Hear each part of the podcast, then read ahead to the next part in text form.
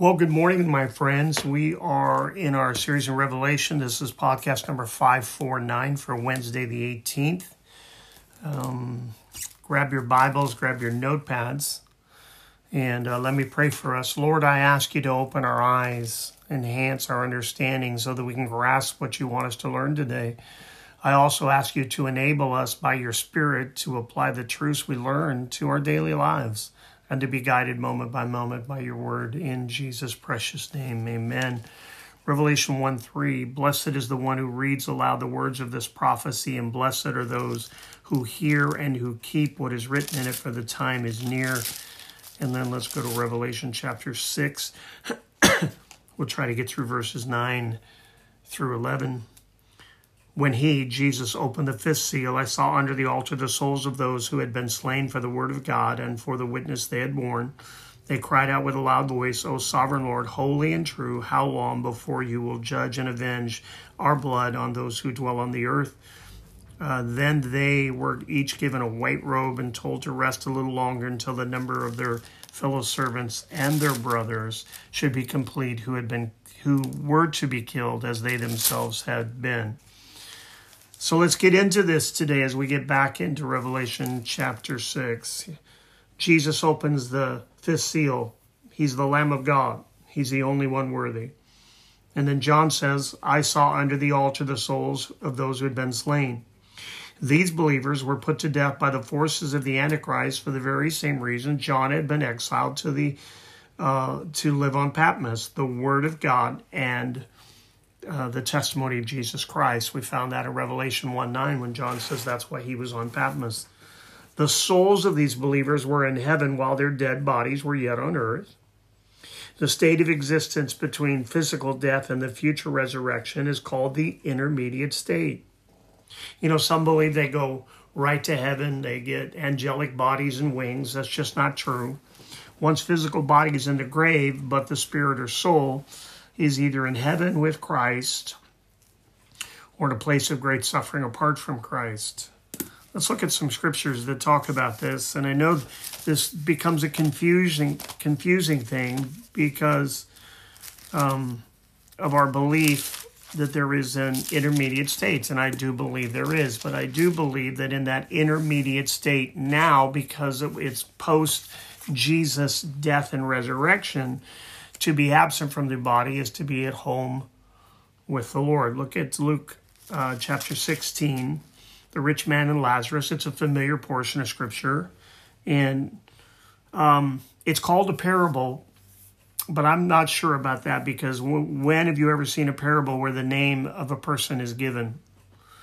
There was a rich man who was clothed in purple and fine linen, who, who feasted sumptuously every day, and at his gate was laid a poor man named Lazarus covered with sores, who desired to be fed with what fell from the rich man's table. Moreover, even the dogs came and licked his sores. The poor man died and was carried by the angels to Abraham's side. The rich man also died and was buried, and in Hades, being in torment. Notice the torment. He lifted up his eyes and saw Abraham far off and Lazarus at his side, and he called out, Father Abraham. So we know this man is a Jew calling out to Abraham, even though he did not serve the God of Abraham. Have mercy on me and send Lazarus to dip the end of his finger in water and cool my tongue, for I'm in anguish in this flame. Notice he didn't ask to be released. I believe that once you get to that place, there's consciousness of the fact that you have missed your opportunity. But Abraham said, Child, remember that in your lifetime you received your good things, and Lazarus in his like manner bad things, but now he is comforted and you're in anguish. Besides all this, between us and you, a great chasm has been fixed, in order that those who would pass from here to you may not be able, and none may cross from there to, to us. None are going to escape from where the believers are to help the unbelievers, and the unbelievers will not escape um, what they're going through. And he said, Then I beg you, Father, to send him to my father's house, for I have five brothers, so that he may warn them, lest they also come into this place of torment. But Abraham said, They have Moses and the prophets, so they have the word of God. Let them hear them. And he said, No, Father Abraham, But if someone goes to them from the dead, they will repent. He said to them, If they do not hear Moses and the prophets, neither will they be convinced that someone should rise from the dead. And who rose from the dead? Jesus rose from the dead. And there were still people who did not believe. While we're in Luke, let's go to Luke 23 43. Luke 23 43. Jesus talking to the thief on the cross says, And today, truly I say to you, today you will be with me in paradise. He wouldn't go into soul sleep. He wouldn't go to uh, another place. He will be with Christ. At Christ's resurrection, everything changed. Look at 2 Corinthians chapter 5 and verse 8. We've covered this scripture many times. Paul says this in 5 8 Yes, we are of good courage, and we would rather be away from the body. And where would we be if we were away from the body? We would be at home with the Lord. So whether we are at home or away, we make it our aim to please Him. In verse 9, it says. Now go to Philippians chapter 1. Philippians chapter 1, verse 21 says this 21 through 23. Paul says, For me to live is Christ, to die is gain. If I am to live in the flesh, that means fruitful labor for me, yet which I shall choose I cannot tell, as if he almost had was given a choice. I am hard pressed between the two. My desire is to depart and be with Christ, for that is far better. Paul says, If I depart from this body, I go to be with Christ. I don't go to sleep. I don't go to a waiting place. I go to be with Christ. Again, I believe that after Christ raised from the dead, he died and rose from the dead, everything changed. Acts 16:31. One's destiny depends wholly upon one uh, whether one is trusted in Christ for salvation. Not whether your parents have or godparents have, not whether your dad's the pastor. It's a personal relationship with God. It said God doesn't have any grandchildren, he only has children. Acts 16:31 and they said believe in the Lord Jesus Christ and you will be saved in your household the Philippian jailer how do I believe how do I escape um, this punishment how how am I saved he said you need to believe go to Ephesians chapter 2 familiar portion of scripture Ephesians 2 verse 8 for by grace you have been saved through faith, and this is not your own doing, it is the gift of God, not a result of works that any man should boast. And so human beings are both a material body and an immaterial body. The material body, material part is the body. Paul in 2 Corinthians 5 8 calls it a tent, a temporary dwelling place. The immaterial part is the soul or spirit. These terms are used interchangeably in Scripture. At the moment of death, the soul or spirit departs or separates from the material body. How do we know that? Let's go all the way back to the book of Genesis. Genesis chapter 35 and verse 18, and we'll find our way in the New Testament in just a moment.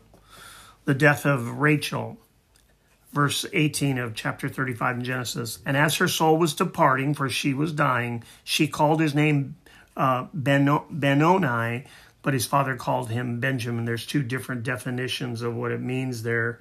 Um, uh, Benoni means my sorrow. Benjamin means the son of my right hand. So a little bit of marital conflict even in her death about the name of their last son. Look at uh, Ecclesiastes chapter 12, right after Proverbs. Proverbs is the uh, book of Ecclesiastes written by Solomon. Chapter 12 and verse 7 says, And the dust returns to the earth as it was, and the spirit returns to God who gave it. You can see the separation there. Uh, the the body receives back what was it, what was it, it, what belonged to it, the dust, and the spirit goes to to be with God uh, the believer spirit goes to be with God, not the unbelievers. There's a difference there. Um, and uh, what other scripture? Luke 23 46. 23 46. Of the death of Jesus Christ. Then Jesus, calling out with a loud voice, said, Father, into your hands I commit my spirit. And having said this, he breathed his last. Where was his body? His body was going to go to the tomb, and then he would be resurrected on the third day. He wasn't resuscitated, he was resurrected. He wasn't resuscitated, he was resurrected. That's a big deal. That's important to understand. Acts chapter 7, verse 59, um, Stephen being stoned. And uh, in verse 59, and they were stoning Stephen. As they were stoning Stephen, he called out, Lord Jesus, receive my spirit. So there is a difference between what happens to the unbeliever's soul, spirit, and the believer's soul and spirit. This is what happened to the martyrs in Revelation 6. One day in the future, all believers will be resurrected and their spirits will be reunited with glorious new bodies. What a day that will be. And they will never die again. Turn to 1 Thessalonians chapter 4. 1 Thessalonians chapter 4 verse 13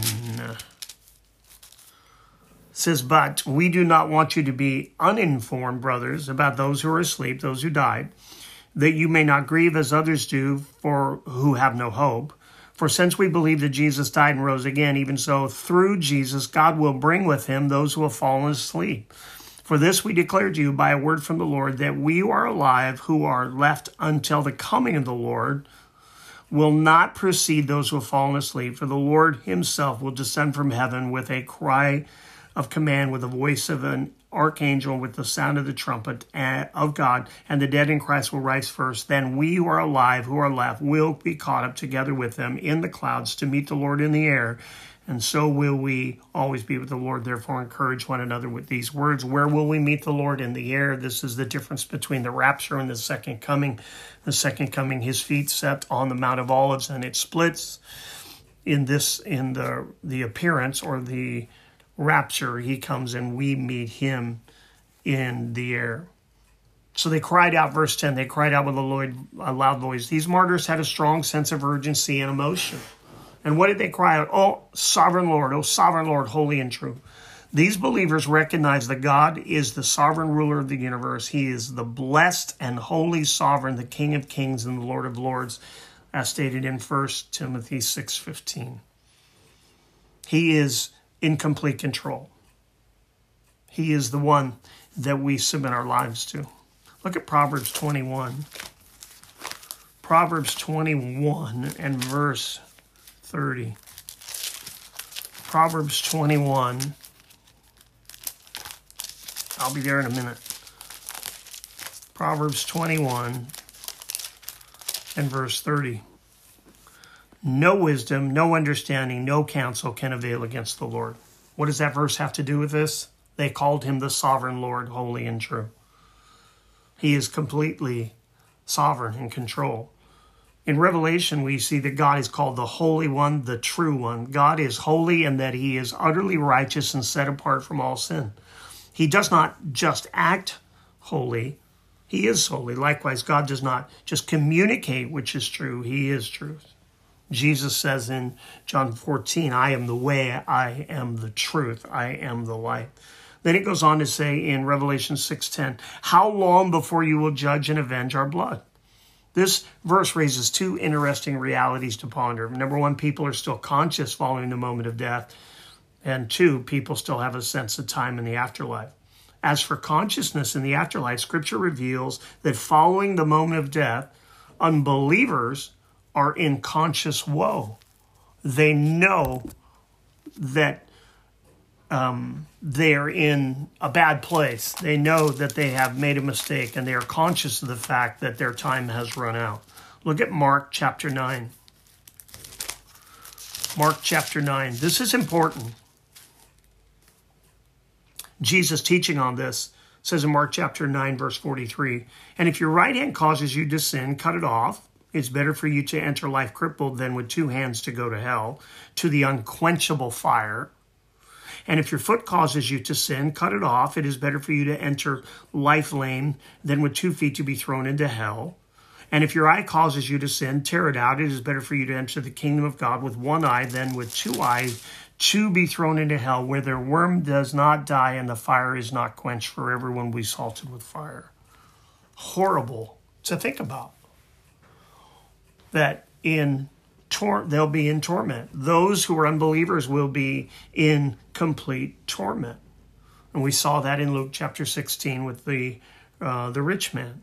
Now, believers are in conscious bliss. We read Second Corinthians, and we'll read it again, Second Corinthians 5 8. Paul teaching on this.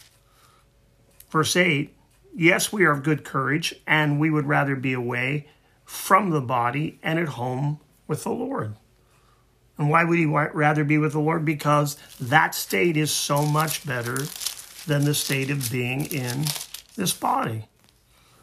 Look at Philippians 1:23. This hammers this home a little more. Philippians 1:23, Paul says, "I'm hard pressed between the two, to go or to stay. My desire is to depart and be with Christ, for that is far better." It's far better.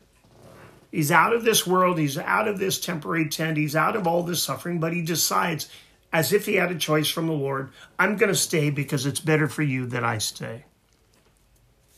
It's better for you that I stay, but I'd rather go to be with the Lord, for it is far better. Regarding a sense of time in heaven, the fact that the martyrs asked God how long indicates that they were aware of the passing of time in heaven. Revelation provides other uh, indications of time in heaven. In Revelation 7:15, God's people serve him day and night in his temple. In Revelation 22 2, the tree of life yields its fruit month to month. God, of course, is timeless. To him, events are not successions of moments because God transcends time, because he's above time. He can see the past, the present, the future, as a single intuitive act. However, simply because God is beyond time does not mean that he cannot act within time. From a biblical perspective, God is eternal, but he can do temporal things. Look at Galatians 4 4. Galatians 4 4 says, But when the fullness of time had come, God sent forth his son, born of a woman, born under the law, to redeem those who were under the law so that we might receive adoption as sons. What does that mean? That God worked within the time frame of man. It doesn't mean that he was bound by it because God is timeless, but he worked within the time frame of man and he sent his son at the perfect time. The perfect time because there was uh, really one language at the time. The perfect time because the roads were, were amazing and travel would be safe and they could um, they could take uh, the gospel to the ends of the then known earth. Let's um, let's quit right there uh, for today, and we'll pick up in uh, in uh, chapter six, verse eleven tomorrow. Let me close in prayer in 2 Peter chapter 3 and verse 18. But grow in grace and the knowledge of our Lord and Savior Jesus Christ. To him be the glory both now and to the day of eternity. Amen. God bless you. Till we talk again.